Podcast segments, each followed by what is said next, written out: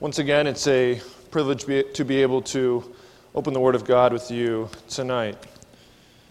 Uh, one last time, I want to express my gratitude uh, to the church and you as a congregation uh, for giving me the opportunity to speak. It's been a blessing. Uh, I'll say it's more of a benefit uh, to study to teach than it is to sit under teaching as you get to know the passage so much better. And it's been a joy for me to explore the book of Ruth with you. So I'm finishing up the book of Ruth. There are four chapters.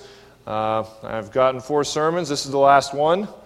And, and if you'll notice, you may not have noticed, but I kept track of this. Uh, the last three times, I, I told you it was leading up to a big finish, right? The last three times I let you out 10 minutes early each time. This is big finish. I have until 8:30 to get it all out. Okay? I didn't tell you that, or pastor, but that's where we're at. Uh, so it's time for the conclusion of the story, chapter four. Uh, so where have we come from? First, the main theme of the whole book is that the grace of God uh, is, is from this story throughout, from the beginning until the end. Okay? In chapter 1, if you go back there, you don't have to turn there, but we're going to be there uh, throughout the book. In chapter 1, there was a famine. That's why Elimelech uh, led Naomi and the two sons out of Bethlehem in Judah, and they went to the land of Moab.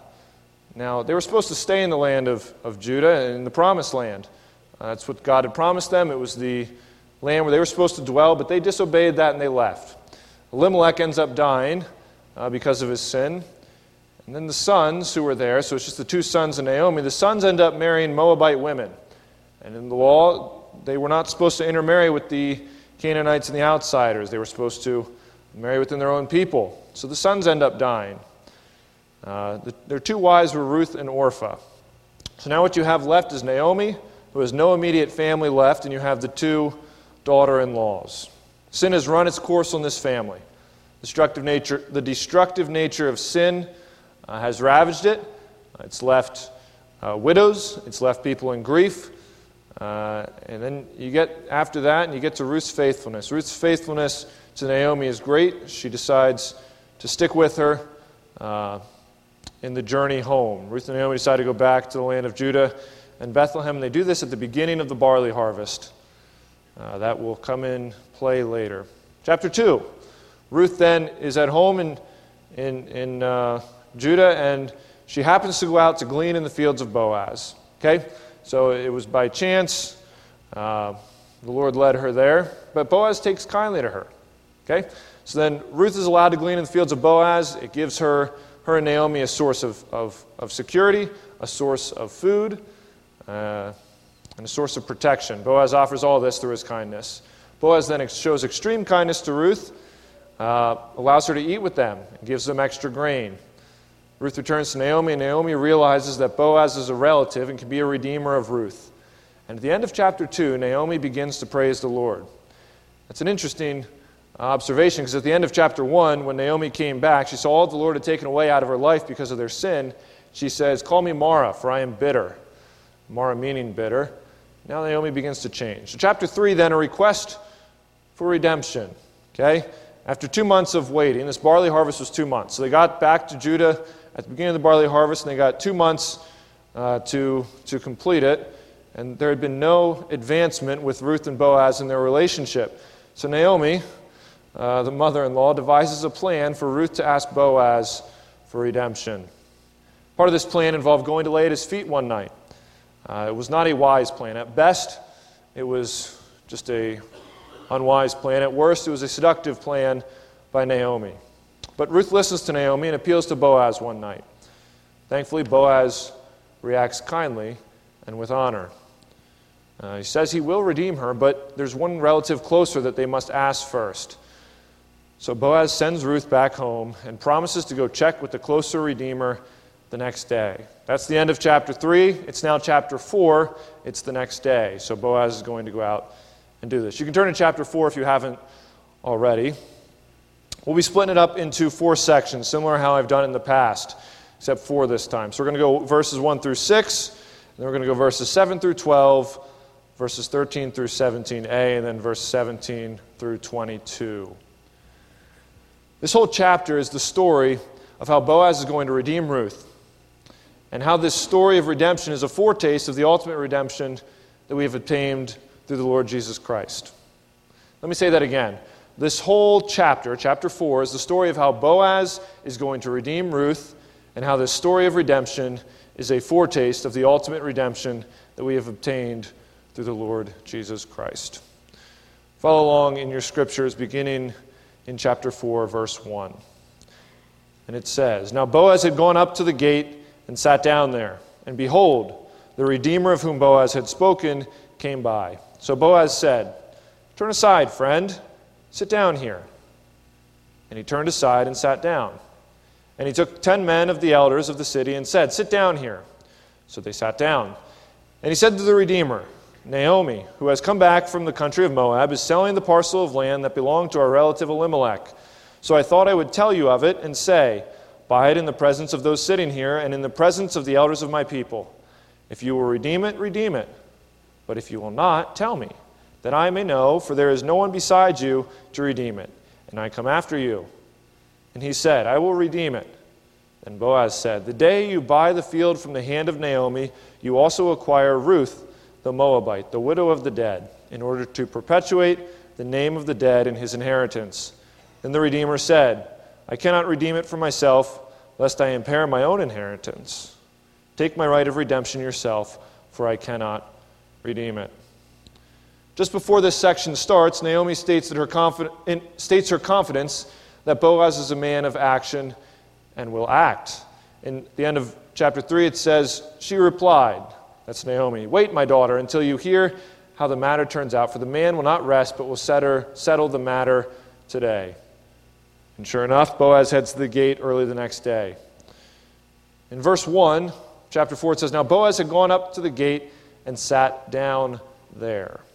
What is this gate? What significance does it have? Well, this gate is the gate of the city, okay, the city of Bethlehem. Okay, it is an open area where the disputes and the public affairs of the city were decided.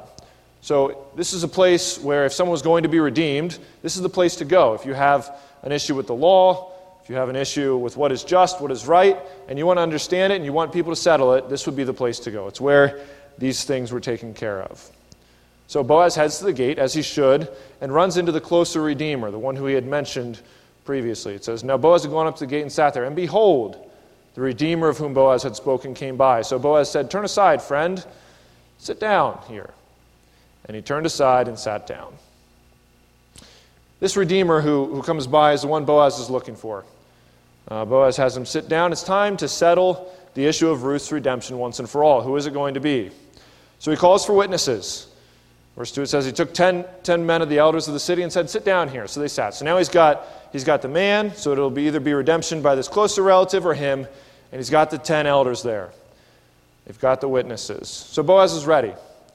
Uh, he presents the case now to the closer redeemer. This man is not named, but he's simply labeled as the closer redeemer. Verse 3 to 4a, it says, Then he said to the Redeemer, Naomi, who has come back from the country of Moab, is selling the parcel of land that belonged to our relative Elimelech. So I thought I would tell you of it and say, Buy it in the presence of those sitting here, and in the presence of the elders of my people. If you will redeem it, redeem it. But if you will not, tell me, that I may know, for there is no one beside you to redeem it, and I come after you. So, this land, you got to go all the way back to chapter 1. This land which Elimelech, Naomi, and their sons left stayed in their possession, okay? Uh, it was rightfully still Naomi's when she returned as the husband of Elimelech. So, Naomi was choosing to sell the land, and the closest redeemer would have the first opportunity to buy it. So, option one this closer redeemer buys the land and redeems it. Option two, then, if this closer redeemer doesn't, Boaz is offering to do it. The redeemer answers in an unexpected way. He says, I will redeem it. Well, this foils the whole plan. The whole plan was that Boaz would go to redeem it, but this man says, I will redeem it. But Boaz is ready. He has not yet revealed the full extent of what redemption would be required. Uh, and in verse 5, he says, Then Boaz said, The day you buy the field from Naomi, you also acquire Ruth the Moabite, the widow of the dead, in order to perpetuate the name of the dead in his inheritance. See, this redemption purchase was tricky. Okay, it gets confusing here because of all the deaths and, and the family. So we're going to have to study the Old Testament law for just a bit uh, before we can really see what needs to go on. So you don't have to turn there. I'm going to read it. Uh, it's three verses in number, four verses in Numbers 27. Numbers 27, uh, verses 8 to 11. It says, And you shall speak to the people of Israel, saying, If a man dies and has no son, then you shall transfer his inheritance to his daughter. And if he has no daughter, then you shall give his inheritance to his brothers. And if he has no brothers, then you shall give his inheritance to his father's brothers. And if his father has no brothers, then you shall give his inheritance to the nearest kinsman of his clan, and he shall possess it. And it shall be for the people of Israel a statute and a rule, as the Lord commanded Moses. So the land was Elimelech's, but he died. So now it's with Naomi, but she can sell it. So if it was to stay in the family, it would drop to a son, which is Mahlon or Chilion, but they're both dead. They died. But their wives are still alive. But then, it, if that doesn't work, it would drop to a daughter, which Elimelech doesn't have any recorded. Then it would go to a brother. There's no recorded brother. Then the nearest kinsman. So it would be A, the closest kinsman, and then B, Boaz. So Naomi's attached to this land still because it was her husband. It was her husband Elimelech's land. And Ruth is also attached because the land should first go to Mahlon and Chilion, and Mahlon being her husband. So it's tricky because this land that is being offered to the nearest kinsman, but these two widows are also attached to the land.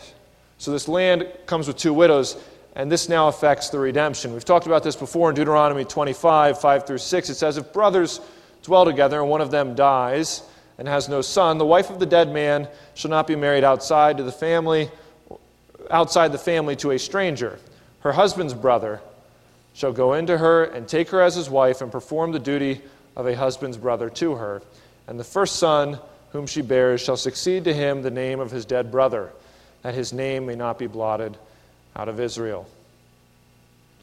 There were two obliged brothers, Mahlon and Chilion, which means the offer of redemption or there were no obliged brothers because Mahlon and Chilion had died, which means the offer of redemption falls to Ruth, or redemption for Ruth falls to the closest relatives.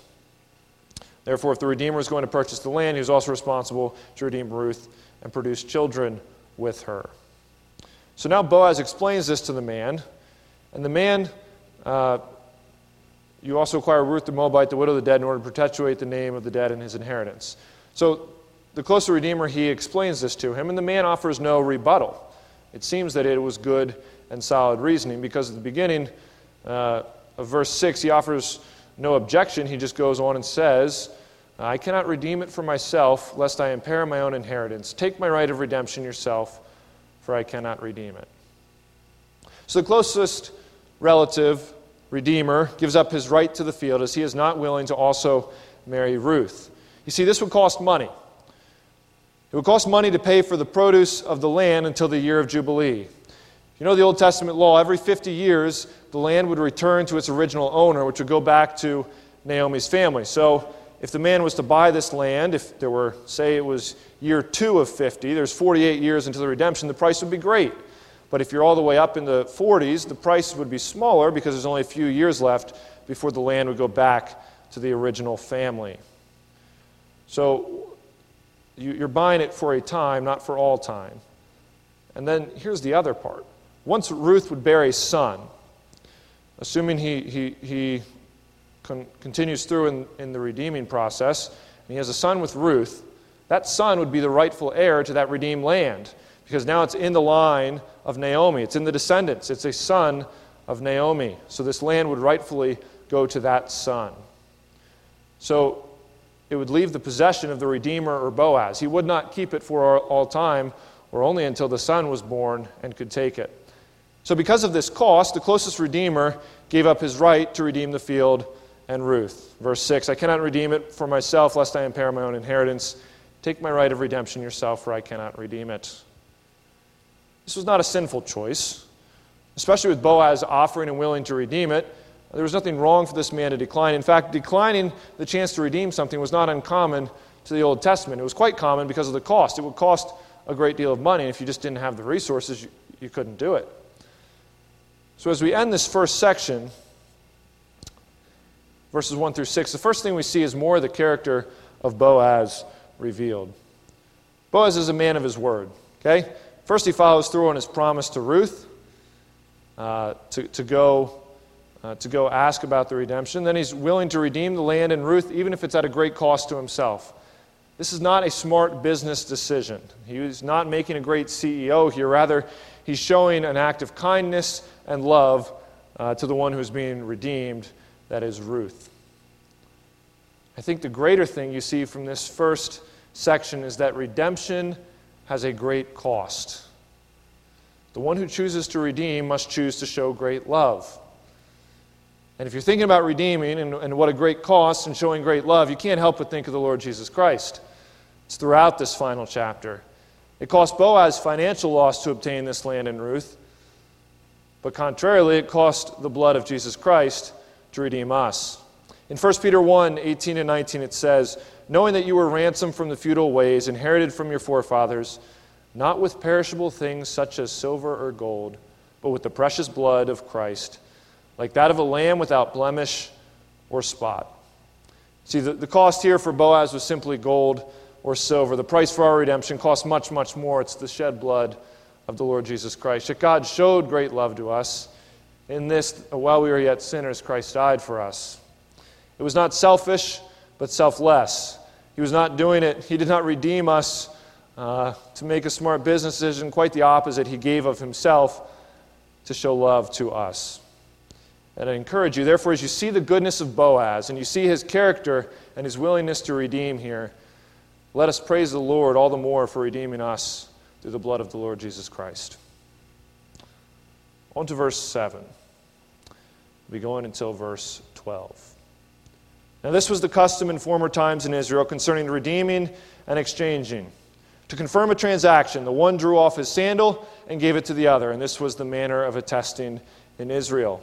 So when the Redeemer said to Boaz, Buy it for yourself, he drew off his sandal then Boaz said to the elders and all the people, You are witnesses this day that I have bought from the hand of Naomi all that belonged to Elimelech and all that belonged to Chilion and to Mahlon, and Ruth the Moabite, the widow of Mahlon. I have bought to be my wife to perpetuate the name of the dead in his inheritance, that the name of the dead may not be cut off from among his brothers and from the gate of his native place. You are witnesses this day. Then all the people who were at the gate and the elders said, We are witnesses. May the Lord make this woman who is coming into your house like Rachel and Leah, who together built up the house of Israel. May you act worthily in Ephrathah and be renowned in Bethlehem. And may your house be like the house of Perez, who Tamar bore to Judah, because of the offspring that the Lord will give you by this young woman. So you've seen the price of redemption. Now Boaz makes this transaction official for the field. Uh, he says, To confirm a transaction, the one drew off his sandal and gave it to the other. This was a manner of attesting in Israel. So to give or to receive a sandal was a normal business transaction in this time. It wasn't foreign, it wasn't a new concept. You see it earlier in the scriptures, uh, even in the law in Deuteronomy 25 when it talks about redeeming. Uh, so this simply confirmed, finished, and sealed the transaction. In a way, it would be like a contract nowadays, not equivalent, but it would be similar it's the idea of a contract, especially done in the presence of witnesses. So Boaz uh, does this business and ritual with the closer Redeemer. Then he makes it clear to all the people around what he is doing. There are witnesses there, the ten elders, and who knows if there was also a crowd there as well. In verse 9 and 10, this is how he makes it known. He says, He says to all the elders and all the people, however many were there, You are witnesses this day that I have bought from the hand of Naomi all that belonged to Elimelech and all that belonged to Chilion and Mahlon, and also Ruth the Moabite, the widow of Mahlon.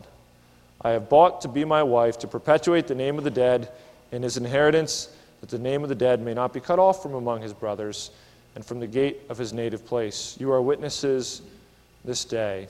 See, Boaz's act of redemption is not just specific to the field, it's an all encompassing redemption.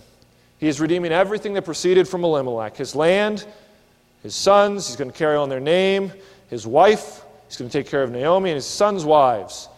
He's going to take care of Ruth and redeem her. He's going to try to carry on the line of Elimelech by bringing Ruth a son. This is a full redemption he is willing to bring. The people see this, and it's an honorable thing. It, as we talked about, it costs a great amount to do redemption.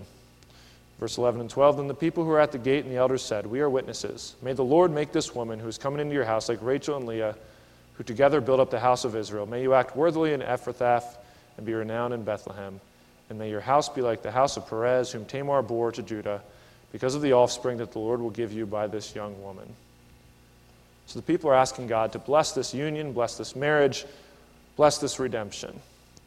One of the ways they, they ask the Lord to bless this in their own minds is that they, they wish for the blessing of a son. It would be a great help for Naomi, for a son could bring protection, it could bring provision, it could bring security, it could bring comfort uh, to Ruth and Naomi. They wished for the blessing of a great family.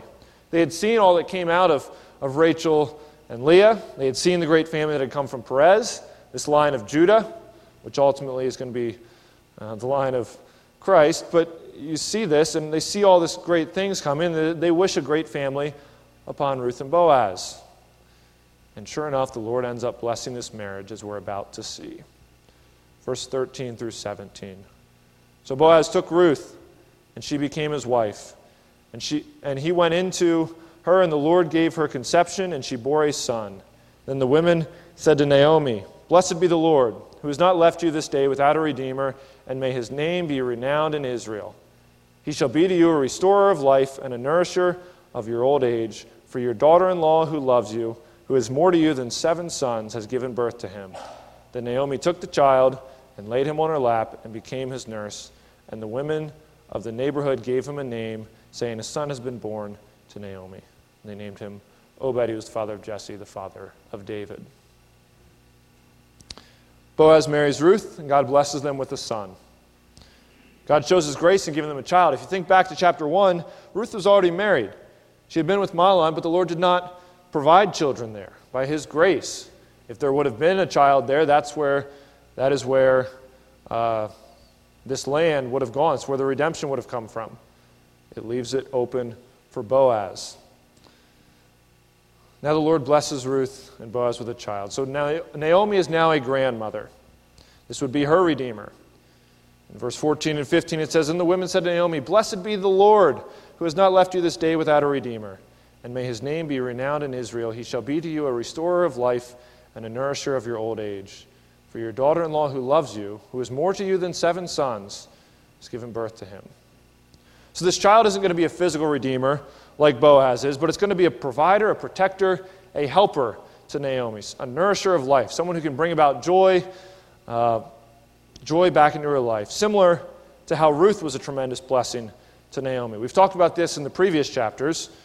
It says in 415b, it says, For your daughter in law who loves you, who is more to you than seven sons, he has, has given birth to him.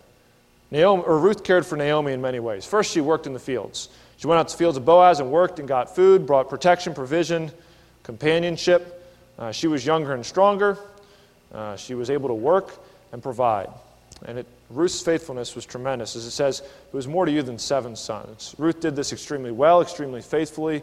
She was dependable. Ruth is a praiseworthy woman. This son will hopefully one day be able to grow up and protect and provide for Naomi and Ruth the way uh, that Ruth did for Naomi as they age and weaken. So Naomi begins to take special care of this child. It says Naomi took the child and laid him on her lap and became his nurse, and the women of the neighborhood gave him a name, saying, A son has been born to Naomi.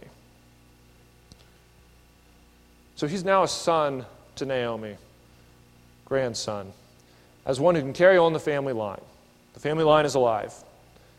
And this child brought great joy and blessing to Naomi. But I'll tell you what, the story of Naomi's life and the character of Naomi expressed in this book, written down as this, in this book, is an interesting one if you track it. Chapter 1 Naomi is bitter, the entire story. She is bitter, miserable to be with. She tries to send Ruth back. She tries to send Orpah back to their own gods, away from the God of Israel, away from Yahweh. Totally unthankful, totally mean to Ruth. Ruth is offering to be a companion, a help to her, and she rejects her. She's extremely bitter. She gets back and she says, The hand of the Lord is out against me. She says, Call me Mara. Call me bitter. Don't call me Naomi. Naomi meant pleasant. She says, Call me Mara. Call me bitter. Chapter 2, things change a little bit for her. After God provides for her in more blatant and obvious ways by giving provision in the field of Boaz, Naomi asked uh, Boaz to be blessed by God because he provided for her. So he, she wishes blessing upon Boaz. And then you get to chapter 3, and she's back to her ways. She devises, at best, an unwise plan and a most likely devious plan to get Boaz to marry Ruth. You look throughout this whole book, and there's not much good that Naomi has done, not much praiseworthy stuff in her life, not much to be modeled after. God showed tremendous grace to Naomi in this story. He showed grace to her in her disobedience. He showed grace to her in her bitterness. He showed grace to her in her unwise plans. He showed grace in her impatience. But I'll tell you what, when I think about this story, it's easy for me in my head to think of myself, if you put yourself into the story, to put myself into the story as a character like Ruth or like Boaz, as someone who's steadfast to the Lord, tremendously faithful, who obeys the Lord quickly, who obeys the Lord easily, and who is then blessed by the Lord. But I'd say there's often times in my life where my life resembles Naomi more closely than Ruth. Okay, the Lord has given grace and shown blessings to me throughout my life, but it's not always been because of my faithfulness.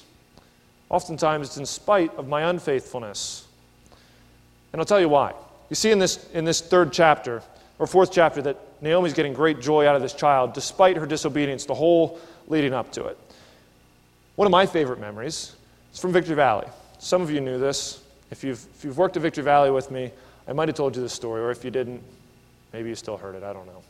Uh, but it, I was at Pinebrook. It's my first summer, so this would be summer of 2015. I was at Pinebrook. It's week seven of Victory Valley, which is their last week. So I, I go to Pinebrook and I spend the whole week there. And if you know Pinebrook, it ends Friday morning. Now, we had staff weekend that weekend at Victory Valley. And staff weekend is the best. You just play games, you hang out, it's great. I wanted to show up. See, we end Pinebrook Friday morning. I'm like, okay, that's great. I sleep all of Friday night, I sleep in Saturday morning, wait till the cleaning's done, and then show up when it's game time on Saturday. That's what I'll do. My parents aren't dumb. They saw my plan, okay? They said, You're not going later, you're going earlier. Like, we're going to drop you off on the way home. You're going to serve that last day and offer where you can help. And me, also not being dumb, realizes the chances of where I'm going to work are maintenance or kitchen. And I hate maintenance and kitchen. Like, I'd much rather be with the kids. So, my parents made me go, and I was bitter about it. Didn't want to go. Terrible attitude. Can relate a lot to Naomi in verse 1. Didn't want to be there. So, I end up going there, and I, I forget what all I did. I helped around, and it was the closing ceremony. I found stuff to do. They helped me. Uh, and then it's about 9 o'clock or so. And I get a call Can you go back to the cabin at Dale? Sweet. Great. We'll go back with those kids. Like, what, their counselor's gone for the day.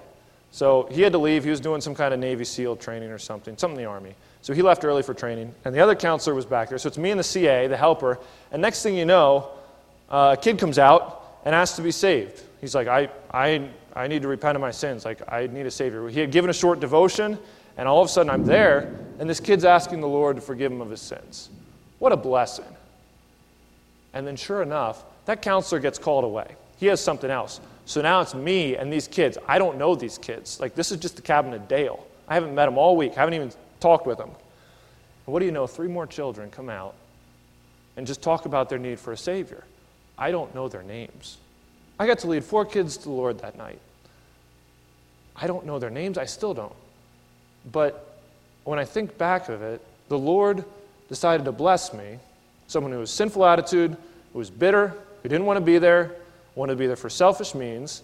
He decided to bless me in spite of that. So that whole story is to say this don't be too quick to count your own blessings of your life as a result of your faithfulness.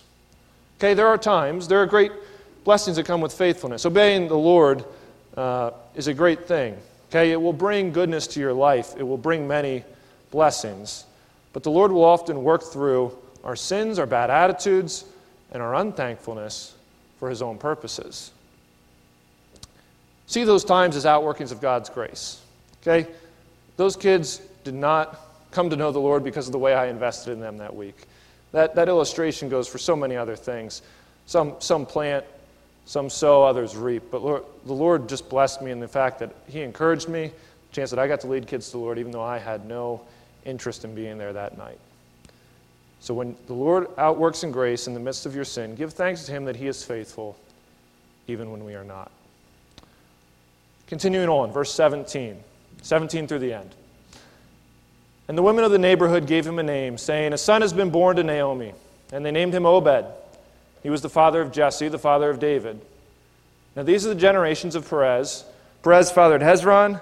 Hezron fathered Ram. Ram fathered Amminadab. Amminadab fathered Nahshon. Nahshon fathered Salmon. Salmon fathered Boaz. Boaz fathered Obed. Obed fathered Jesse. And Jesse fathered David. The ultimate way in which this child brings blessing to the life of Ruth and Naomi is through his offspring. This child, Obed, is going to be the father of Jesse, the father of David, the king of Israel. I told you this story was building up. The entire point of this book is revealed right here. David's going to bring, bring great blessing to this family and nation. That is well known. But more importantly, through the line of David, in the lineage is the Lord Jesus Christ. You see the author concluding with this. This whole book this whole story is leading up to this point at the end, this genealogy. He concludes with it. The whole book is setting up this genealogy which leads to Christ. You'll see this in Matthew 1. You can read the genealogy. It's the same as it is here at the end of Ruth. That's just early, and it goes all the way down to Christ. You see the sovereignty of God throughout this whole book for the hidden purpose of bringing about the Messiah. These people in this story had no idea that this book was to bring about the Messiah. You see the marriage of Ruth to Mahlon. She's in the family. And then they don't have kids. That helps. The death of Elimelech, Mahlon and Chilion, that happens. The return of Ruth and Naomi. Even though Naomi was bitter, the timing of the barley harvest, that's when they appeared so she could go into the fields of Boaz. Then Boaz decides to take kindly to Ruth. Boaz takes kindly to Ruth's request for redemption despite Naomi's plan, the closer Redeemer declining to redeem etc., etc. All these intricate details, these things that don't make sense in the moment, they're all part of God's plan to bring about the Messiah, to bring about the Redeemer. So, if I can offer hope to a struggling believer, a doubting believer, an anxious believer, a hurting believer, take hope in this. God is orchestrating every aspect of your life for his purposes and for your good. For his purposes and for your good. Even when his plan may not make sense to us, even when his plan is filled with pain and hardships, even when his plan does not end in the way you desire. I don't know your specific situation, whether it be a disease, a hardship, a grief, an injustice against you, a family issue, but I do know this his plans are for our good, and his purposes are being accomplished through those circumstances. The plan was not always clear to Ruth, it was not enjoyable to Ruth, it was not always easy for Ruth. The why was not always answered. You get to the end of the story, and the why is still not completely answered. You get the big idea why of the brought about redemption through Christ, this line of David, but each of those individual instances, you don't always get the why, especially in the moment. But God's purpose was accomplished, his plan of redemption was fulfilled. So we're at the end of the book. We've gone through all four chapters. What applications do you have? I don't have a lot, I just have three, but I'll say they're challenging. They're challenging for you and they're challenging for me. One, be faithful where the Lord has you. The circumstances He has you in is not by accident. It's not, in, it's not in spite of the plan of God, or it's because of the plan of God. He has put you there for that reason. Secondly, it's not always best to know why. You will not always know why the Lord has you in a spot, but your job is to be faithful and to trust the Lord. Ruth's faithfulness led to redemption for both herself and for all people through her offspring. Be faithful where the Lord has you. Second, if you are a believer, if you have redemption through Christ, the Lord loves you. You can take that to the bank Nothing shall separate you from the love of Christ. He cannot love you more than he does now. God always works for the good of those who love him. It does not change no matter your circumstances. The purposes in a believer's life, God's purposes in a believer's life will always be fulfilled. Uh, Spurgeon once said this. He says, Remember this had any other condition been better for you than in the one in which you are, divine love would have put you there. If God loved God loves you to the fullest, which He does if you're a believer, He has you in the situation that is best for you. In the same way a father cares for his children, God cares for you. He has you where He wants you. Know that the Lord loves you. That's point number two. Point number three let our appreciation for the gospel never grow old. A, Christ has purchased redemption for us. We have full part, and The price was steep, just as it was for Boaz with Ruth. But the price was even more steep for us with the blood of Jesus Christ. We have full rights as the sons and daughters of God now. B, the, God has made a great plan of redemption. We see part of that plan in this book. His whole plan of redemption starts in Genesis, goes, goes through the gospel, through Christ's life, death, and resurrection, and then ends finally in, res, in, in Revelation, where will one day the, re, or the redemption will be complete. But you see this throughout history.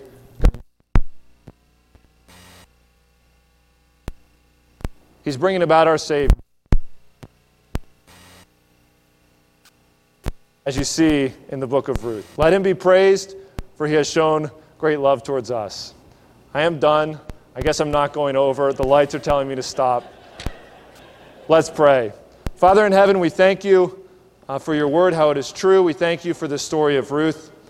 We thank you for the faithfulness you have shown us. You have not abandoned us if our circumstances are difficult. You love us, and that is why you have us where we are. Lord, I pray that we would be faithful uh, in what you have for us. Lord, let our appreciation for the gospel never grow old. Uh, we ask these things in your Son's name. Amen. Okay, uh, the corn roast is not outside, uh, it's in Fellowship Hall. Thank you. You're dismissed.